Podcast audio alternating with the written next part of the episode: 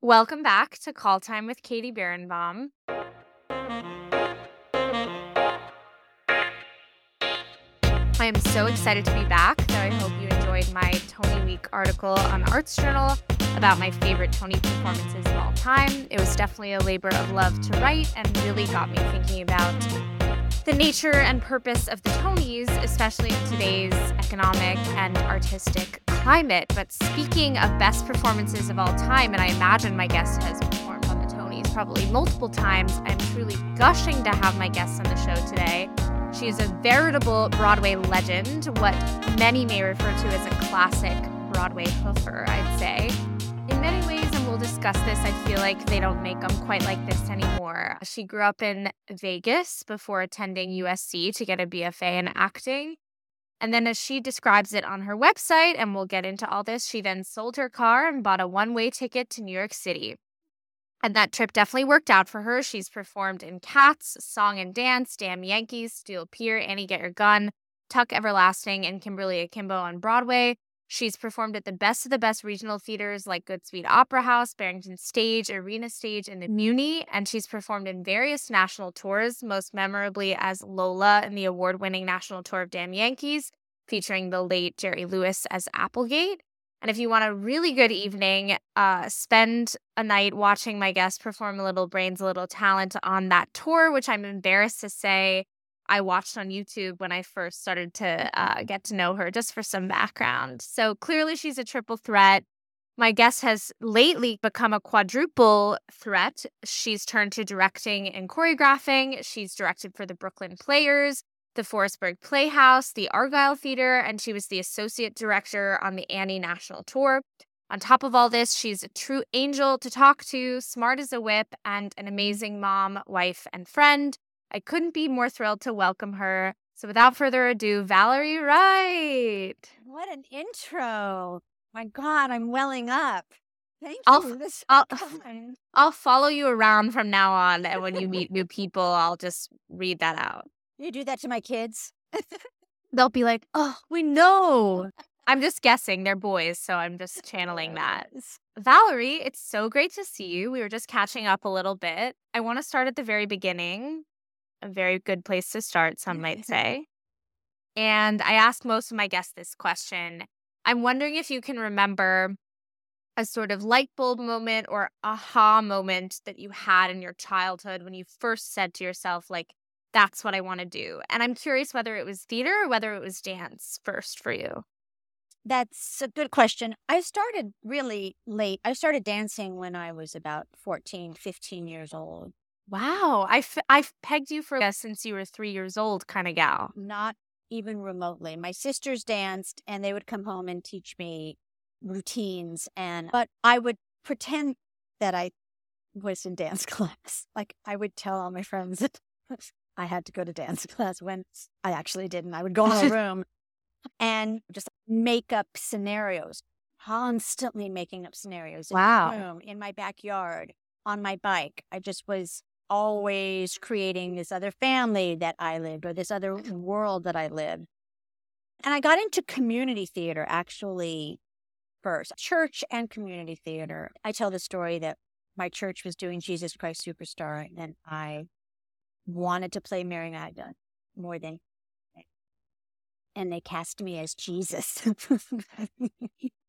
And I was really devastated. Now, not by the end, because of Jesus course is the star. It's the star. So I'd like a video of that. Yeah, pretty sure one doesn't exist. But I guess you could say that there were some seeds planted at that time. And then I did get into community theater when I was in high school.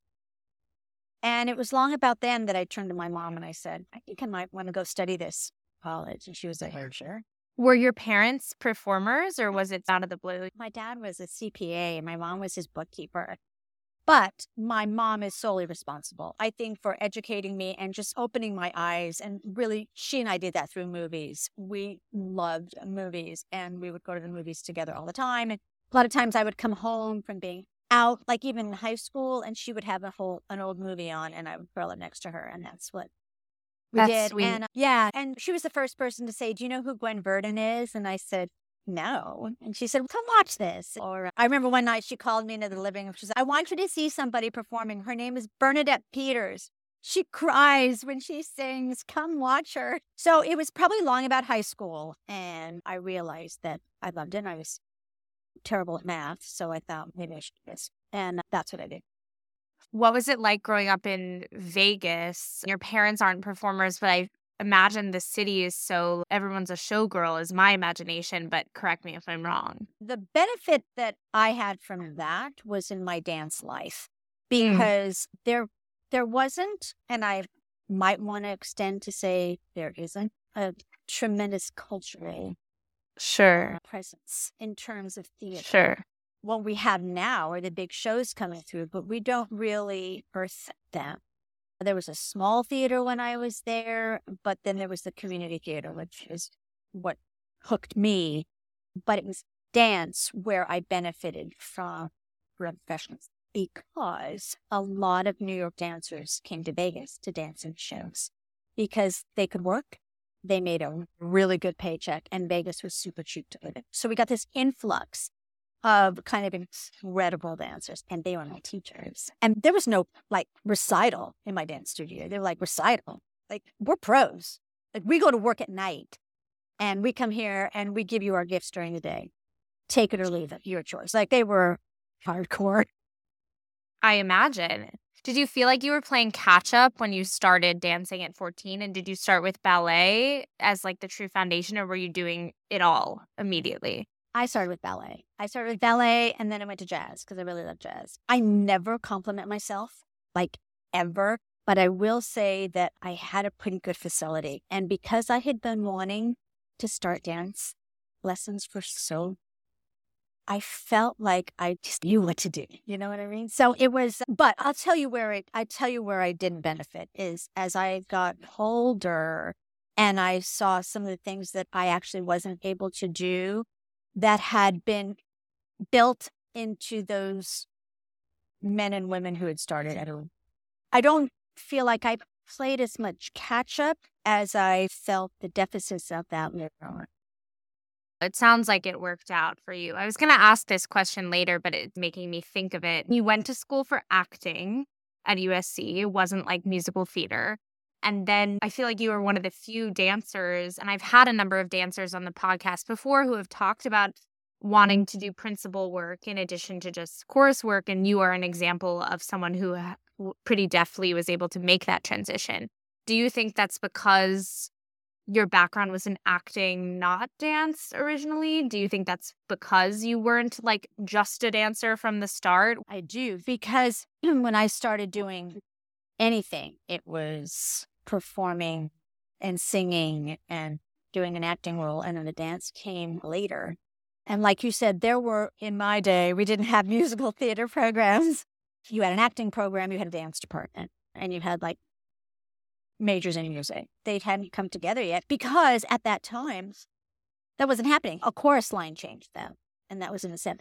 Before that, you had an ensemble that sang, you had an ensemble that danced, and your principals did their thing. So we weren't building programs to blend all that together yet. So I went strictly as an acting major. So when I came to New York, I was confused. The places that, you know, you were going to have these big shots were in all the dance calls. So that's what I started doing. And I went to Cats dance calls. And I think I thought of myself as an actress who could dance. Came to the city like not with a lot of vocal. I was a soprano, and that's all I knew. That's the only voice I knew how to use. So I was pretty unprepared. Yeah, tell me about that transition. I feel like Broadway and the theater community is moving away from the sort of slow and steady, like moving to the city and taking dance class and taking acting class and then booking summer stock and then booking off-Broadway and then booking Broadway. And now, like, Broadway stars are forged from, like, the Jimmy Awards and TV shows and whatever. But I imagine your process was a little more like what I just described. Tell me about that, those first years in the city and what that was like. We were, in a lot of ways, that generation that came here, we were much clumsier and scrappier because there was no roadmap. and you got here and you just literally figured it out however you could. You just scraped through and watched other girls and saw how they dressed and listened to what they sang. I did get into Cats, and the dance supervisor, who was always really in my corner, is long gone. But how early did you book Cats? I moved to the city, and I booked the national tour of Hello Dolly about 6 months after I moved. It's incredible. Yes, I was working at New York Health and Rec, and a waitressing at a restaurant, a terrible waitress. And I booked that tour. And then when I came back from that tour, I went to Jacksonville, Florida to do a dinner. And while I was in Jacksonville, they called me up to audition for Cats. I'd been in a number of times. You go in and you audition for the tour, and then you audition for the tour again, and then you might audition for a replacement. It took a few times. Anyway, I booked that. I booked it on stage. I booked it at the Winter Garden. And they took my hand and they walked me to the general manager's office. It was super old school, old fashioned. Yeah, that's amazing. So I wish they still auditioned on the Broadway stages. There was extremely magical about happening right there on the stage. And they kept cutting and cutting. And then it was finally the two of us girls, and they let her go. And they said, "You want the jobs?" But it was that dance supervisor who one day during rehearsal said, "You need a belt." And I was like, around my face? What the hell's he doing? And he explained to me, I didn't really understand it. I didn't understand the voice, really. I found a voice teacher, and I started studying with him and just trying to find how I was supposed to sing to compete here in New York. Crazy. Eventually, I stopped going to dance class so that I could feel my diaphragm and make it separate so it could work for me. And I just kept at it. The number of rejections that I had are endless. The number of shows that I auditioned for, the crappy things that were said to me, it's endless. It's shocking that anybody survives. And I always say this to everybody. Being in this business and the longevity is based on your staying power. Yeah. Because we get cast for a number of reasons. So if you can endure it, and if you can stay employed and enough to be encouraged, you'll hang around.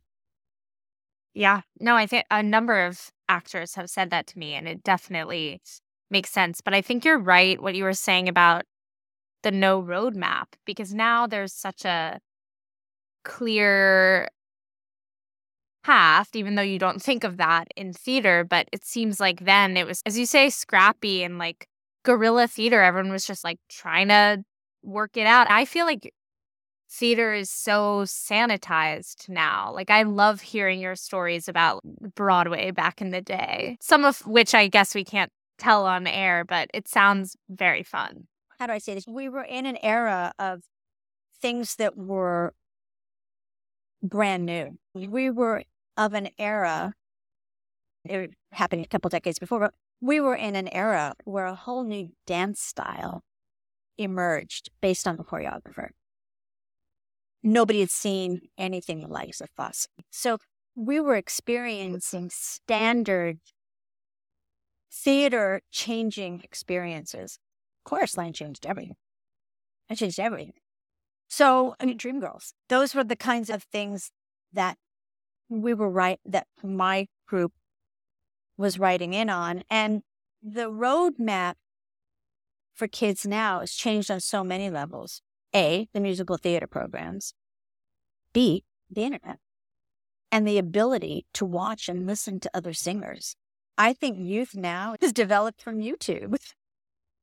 You can listen to somebody. You can learn so much just by listening to somebody else. We had to pay a ticket and go see a show. We were all broke. You did that once, maybe, and you stood. Right. Right. Did you ever go? You said you were the worst waitress ever. Did you ever go back to waitressing, or that was it? I never went back. Does the restaurant still exist where you worked? No. It was on Bleecker Street in the Village. Fun. And sometimes they let me 10 bar, and that was really fun. That sounds fun. Was the Hello Dolly like a classic bus and truck tour, or was it like sit down? It was a big national tour with Carol Channing. Oh my God. Yeah. Okay, so this is a good way to transition. I was mentioning to you before, Val has this website and she has up all these amazing photos of her and like legend after legend, all of these amazing shows.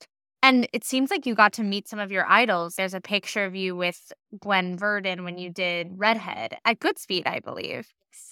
So amazing. Do you ever just sit back and say, wow, I got to... Or did it feel like you were coming up with all these people, so all of these people are your peers, with the exception of Gwen Verdon? No, I still remember that night pretty vividly, that she was going to be in the audience. It was a gala performance honoring her. We were doing Redhead, which was the first and still only revival of that show, which she loved, apparently. So it was a really big deal. And so to see her and meet her and engage in that moment was like, and to have been given that role and dance it in front of her, that's nuts. So no, that was a very big deal. I mentioned watching you do A Little Brains, A Little Talent on the Damn Yankees tour, which for context, I watched with Jen on the break from Gypsy. And the best way I can describe your performance, your dancing, singing put together is just like effortless is the only way I can describe it. Do you think that's like the little extra something that you bring to a role? Is that how you think of it? And tell me about your process when you get a role. I think that the biggest thing in getting a role is how it fits. Or does it fit you like you've been wearing it? With still things to explore and to examine. I think it's really key for all of us. Casting and getting the right match is half of the work.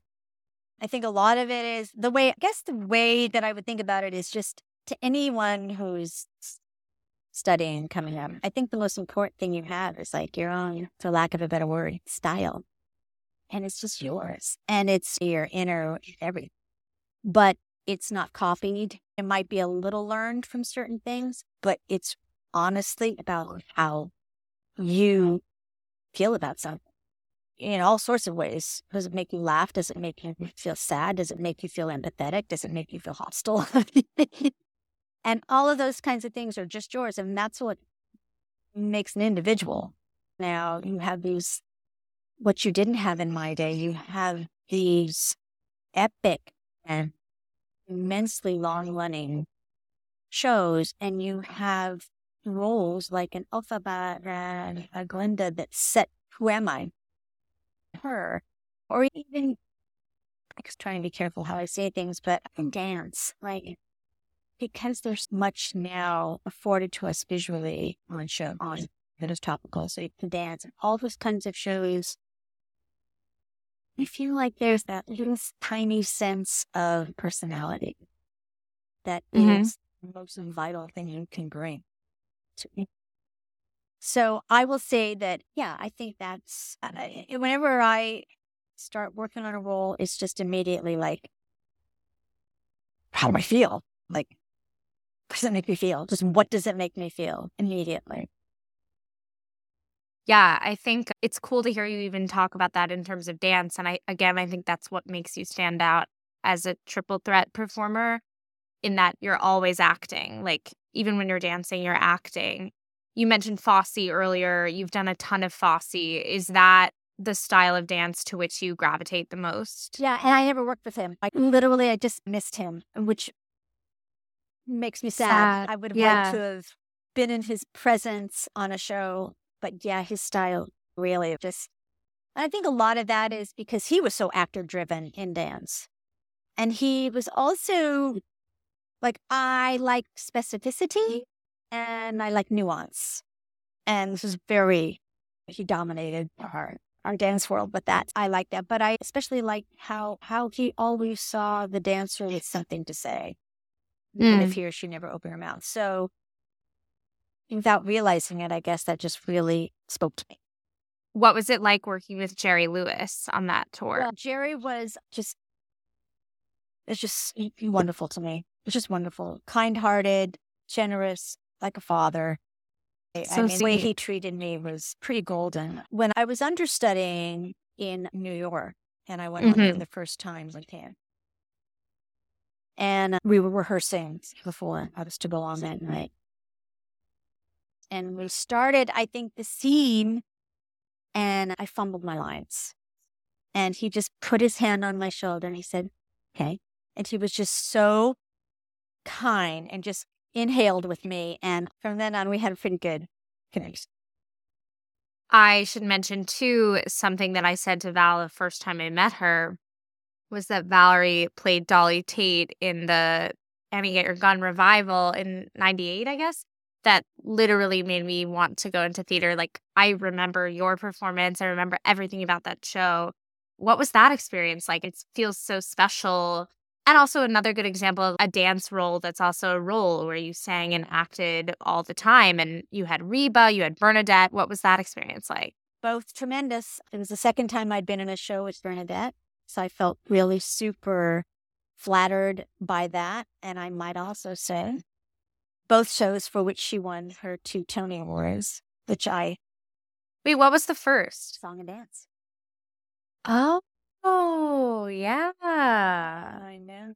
Yeah, I feel like her special for that. Both Bernadette is iconic for all the reasons that you think. And she is incredibly classy. Willing to just let her feelings and her emotions and life wash over her and let you see it and let you be a part of it. And I think I learned that watching her in Song and Dance. I was an understudy, so I would go to the back of the house and watch her quite a lot. Or I'd go up to the catwalk up there, and I was so moved by her presence, and I felt like that's why people love her. Because she says, you're going to come right in here with me. Would you write it with me? And just crazy pro. And anyway, I have nothing but, of course, things to say about her that are all huge gifts for being able to be alongside her. And Reba was fantastic. And another trip all to herself. And she was aghast. And I worked with Susan Lucci. Oh, my gosh. Lucci, and she was a sweetheart, like really kind, in an environment that she's never been in, and just a pro and a very lovely human being. So great. Again, I want to go back to this concept of the roadmap and what I was talking to you about, like being a dancer who's been in the chorus, but also playing principal tracks. Were you just taking opportunities as they came, or were you really trying to exert a sense of agency on your career and being like, okay, now I want to take this kind of role? Yes to both. At first, absolutely. And then as I was doing, I did Cats, then I did Song and Dance, back-to-back dance shows. And I started to feel like, even though I wasn't really super savvy, I think I was getting a sense that if I wanted to do things the way I wanted to do them, I was going to maybe have to curate that on my own, or people were going to see me only as a dancer. They were doing On the Town at Arena Stage. And I said, I want that part. I'm going to get that part. Get out of my way. I'm getting that part. That happened to me with the production of Sweet Charity, too. I said, I want that part. And I want to see you do that. It was just like those two shows, Miss Turnstiles and Charity, were really big events for me. I wanted those parts. I felt like doing those roles were going to keep me always with the ability to dance, but now put me on a track to play male roles. So anyway, I was called back for Jerome Robbins Broadway, and I said, I'm not going to go in. I'm going to go do. I got on. Which I said, yeah, which takes guts to be turning down an audition for Broadway. And a big paycheck if I were to get it, but I didn't want to just dance. Yes. Yeah, totally. And on that subject, I mentioned when I was talking about you, and because I know you've lately been doing more directing and choreographing. I imagine that was also a choice. And we can cut this if you want, but having been a dancer, it takes a toll on your body. And I assume you can't dance in the way that you were dancing when you were 25. Not at all. So tell me. No, would you want to can still dance. You can still dance. You're dancing in Gypsy. I'm moving about in Gypsy. The truth is, I love dance. And any role that I did where I got to dance was a highlight. That's part of me, and it will always be a part of me. It's why I love still choreographing. I don't consider myself a choreographer, but I do like setting numbers because I love the feel of it. What was the question?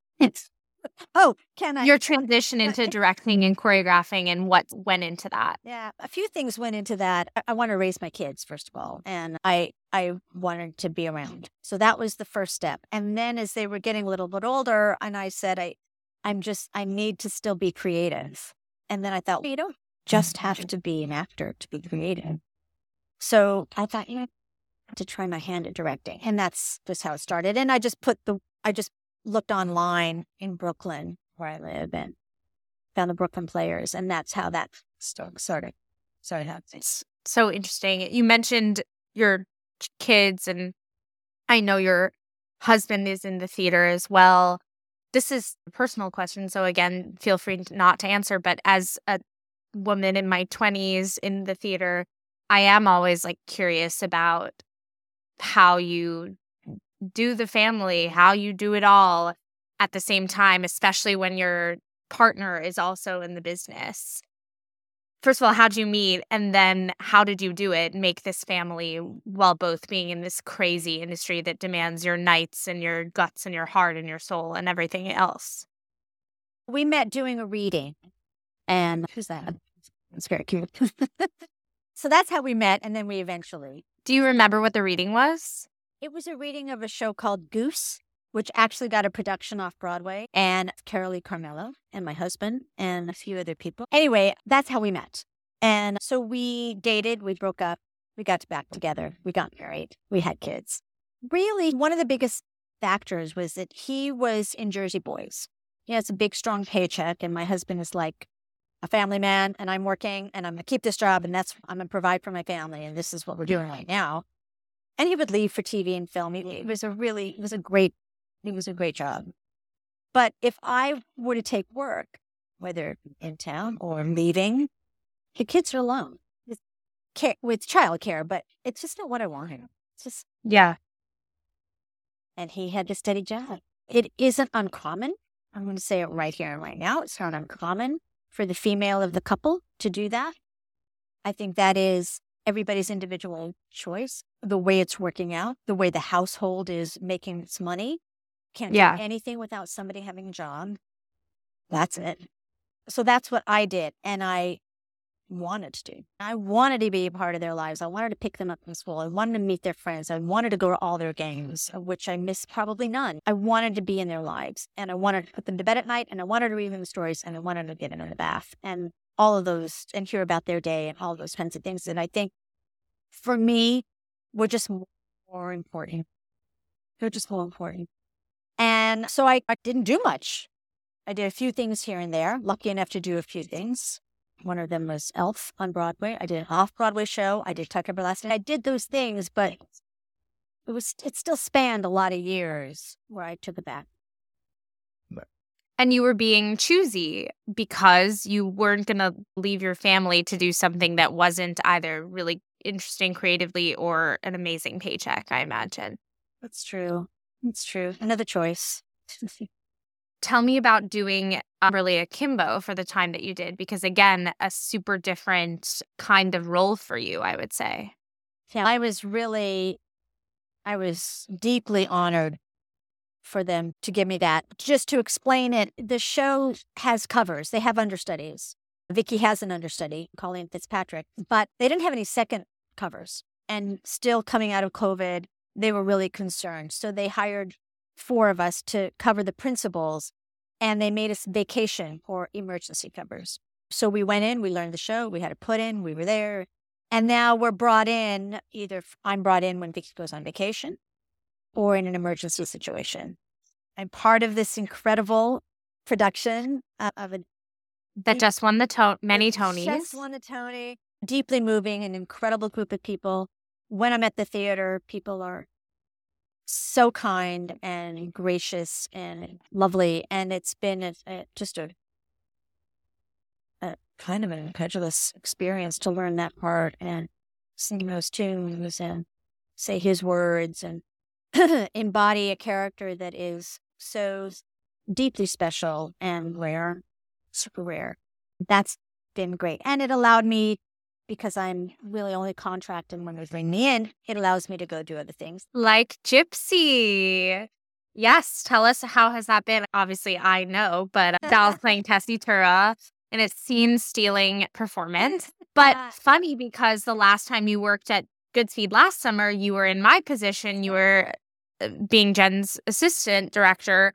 How was that to flip back? You're in this interesting position in your career right now where you're performing, you're also directing, you're also choreographing. How are you at code switching between those three sort of gigs? I found coming back in, and it's been a while since I've been on stage, I found it lovely and great. And Tessie couldn't be further from Kim. Kimberly sure. And Tessitura and Miss Cratchit couldn't be farther from each other. So that's just been wonderful, I think, interestingly enough, and really true for all of us. All three of those women live inside me. That's nice. Like, we're all so multifaceted, right? And when it comes down the pike that you can step into different parts of yourself through these characters, that's been really lovely. And I've just had a wonderful time up here at Goodspeed. And it's an honor to do this show. Gypsy is a show about theater. And it's just, the cast is great. And we just had a great time. It's been a pure joy. I should also mention that Valerie is one of the most specific actors I've ever worked with. Valerie can say a single word in a particular way. In fact, the word particular. And it'll cause me to guffaw like that. And again, I don't think that's something that's learned necessarily. Correct me if I'm wrong. Like, maybe that comes from your BFA in acting at USC. But to me, that is your personality coming out and your attention to detail. But tell me what you think of that. I think it's a lot about, like, what I was saying earlier about how something just hits you in your own way and your own style and kind of your own sense of humor about things. And I think that's the specificity, too. Sometimes I obviously want something to be very clear, and other times it just comes out of how it makes me feel. Yeah. And you have a bunch of props in front of you. How are you going to use them? Maybe a unique way. Maybe you don't choose what would be necessarily commonplace. I want to toot your horn again, and maybe this is spoilers for anyone who's still yet to see Gypsy up at Goodspeed, but there's this moment, again, talking about props, where Val takes, like, tweezers at the dressing room and, like, fake pulls out whiskers. And again, it's just genius. Like, that does not come to everyone's brain. It's a unique and beautiful skill, and it's so fun and funny to watch. Thanks, the best. I'm curious, do you have anything coming up on the horizon? I know every actor's least favorite question. I'm going to direct and choreograph Mamma Mia at the Weathervane Theater. Fun! That's at the end of August. I am back at Kimberly before that for a week. And yeah, that's it. That sounds great, though. Yeah, have you done Mamma Mia before? Yeah. God, I hope I get it. Where is Weathervane? Is that in... New Hampshire. Whitefield, New Hampshire. It's like close to the border of Canada. I mentioned earlier that I think of you as a classic, like, Broadway baby in the old sense of the word, the classic sense of the word that I feel like doesn't really exist now. Do you identify with that term, or do you just see yourself as an actor like any actor today? I like that term. I think generations make different brands of people all across the board, whether you're an athlete or a movie star. I think it's just the nature of how we evolve. So I like the term. I like the term old school. A lot of people will say, oh my God, that was so old school. And I'm like, yeah, isn't that great? You are old school. I like old school, clearly. I just feel like generations teach each other things, obviously. And it's really nice when the older people can look to the younger people, even though they're usually on their phones, but learn something from them and vice versa. And I think they do. I think it's hard when you're young. It seems like that's an old fashioned or it's an old way of doing things or you don't understand. And part of that is true. But I think to keep ourselves open to each other is pretty significant in terms of how we all grow. We need each other. And we roll our eyes at each other's generations, for sure. But then there's a lot that I've learned so much up here, just in a lot of ways. I'm around my mid-20-year-old roommate who I adore and like to adopt. I was going to say two things. One, to praise you, which is that I think there would be a lot of people who would not like to live in a house with a 26-year-old. And wouldn't have drinks with us at 3 a.m. after tech. But that is the kind of gal you are. You hang. You can hang, Val, which is key. I love youth, first of all. I love youth because it's extraordinary. And the other thing, too, about this Gypsy cast, and so is the Kim cast also. It's 60-year-olds, Vicky, Colleen, and me, and then the 40-year-old, and then everybody else is like 20s. Everyone's so lovely and gracious and kind and uplifting and always trying to make me not worry about my neck and stomach. So there's been so much just true support and love and kindness. And you really realize like how much you need of that to build your character, to go to work every day, to get on that stage, to keep at it. And it points to us meeting each other, no matter what age we are. And so I'll always have drinks at 3 with the 20-year-olds. I love that. But it goes both ways, right? Like we have stuff to learn from people that have been in the biz much longer, obviously. And I would hope young people know that.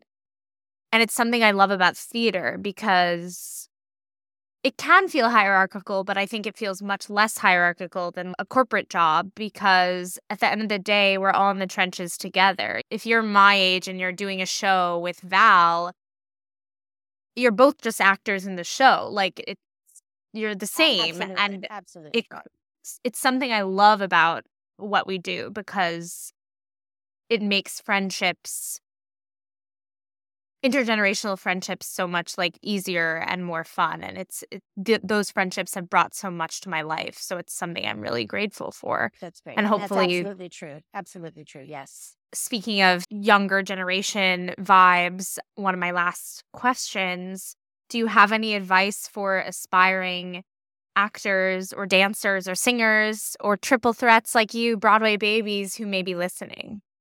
Well, I do. They're not going to like it. Oh. Is it going to be get off your phone? Yeah, it's going to be set your timer for social media. I'm not telling you to not go on social media. I'm not telling you to watch other people's auditions and self-tapes or whatever. I know there's some value to it. I'm just saying, look, you've all trained. I know you can condition yourself to setting a timer. And then when that timer goes off, shut off your phone, pick up a book, have a conversation, read a newspaper article. Again, I know it sounds old fashioned. That's not the world we live in. And yet I'm like, well, why not? Why not reach back? Why not reach back and do something that maybe removes you from something you can't control? That's something that universally you all say makes you anxious because you've trained. The kids that come in now, like, they're so trained. They're trained magnificently and they're ready to hit the boards as a business. You've got that down. You've got a work ethic for the most part down. I just think there's this other piece that creeps in and I question its validity on a constant level. So set a timer. That's my advice to you. I think it's good advice, but I'm as guilty of it as the next person in my generation. But I think it's good advice, and not just for theater people. I think it's good advice for everyone. I want to end with a segment I called the Thank You 5 segment, like 5 minutes to places, and it's going to be rapid fire questions. So just answer off the top of your head. The first, this is the only favorite one actually. So this is the tough one, getting it out of the way. Do you have a favorite show that you've ever done? I'm going to say On the Town. Great. Love that show. Do you have a dream show to direct or choreograph that you've yet to do? Sweet Charity. Same for me. I'm obsessed with you and I discussed, and I wish I had seen your version. Can you think of a super funny thing that's happened to you backstage or on stage in your career where something like went wrong or a line flub, anything that we would find hilarious? I will tell you, just last week, I pulled the phone out for Miss Cratchit and I lifted it and it went flying out of my hand. And the floor felt so far away. And just the feeling of doing something that I never do, which is like having to bend over and get the phone and bring the phone back up, and nobody was moving and there was no anything. And I pulled the phone up and I said, sorry, Mr. Grenziger. That's a good one. What would you say is an actor essential for you? Or in your case, a Broadway baby essential, an old school essential. And that can mean like your script or something, or it can be metaphorical, like determination or kindness or whatever it is to you. I guess it's old school. My warm up. And my warm up is different and vocal. And they're both pretty specific. And I would have to say that's essential. Are these like warm-ups that you've cobbled together from different like dance or voice classes you've taken over the years, or are they like very specific? Yeah. Like, oh, I learned this from cobbled, and actor, it's show dependent. Like, I don't necessarily do, if I'm going off for Kim, I'm not going to necessarily do the same thing as I do here. It depends on the need.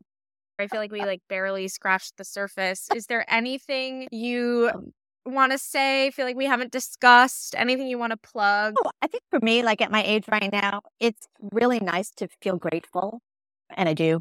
And I think you're in such different times of your life. Obviously, when you're in your 20s and when you're in your 60s, and you can be grateful in your 20s in a way that's massively different.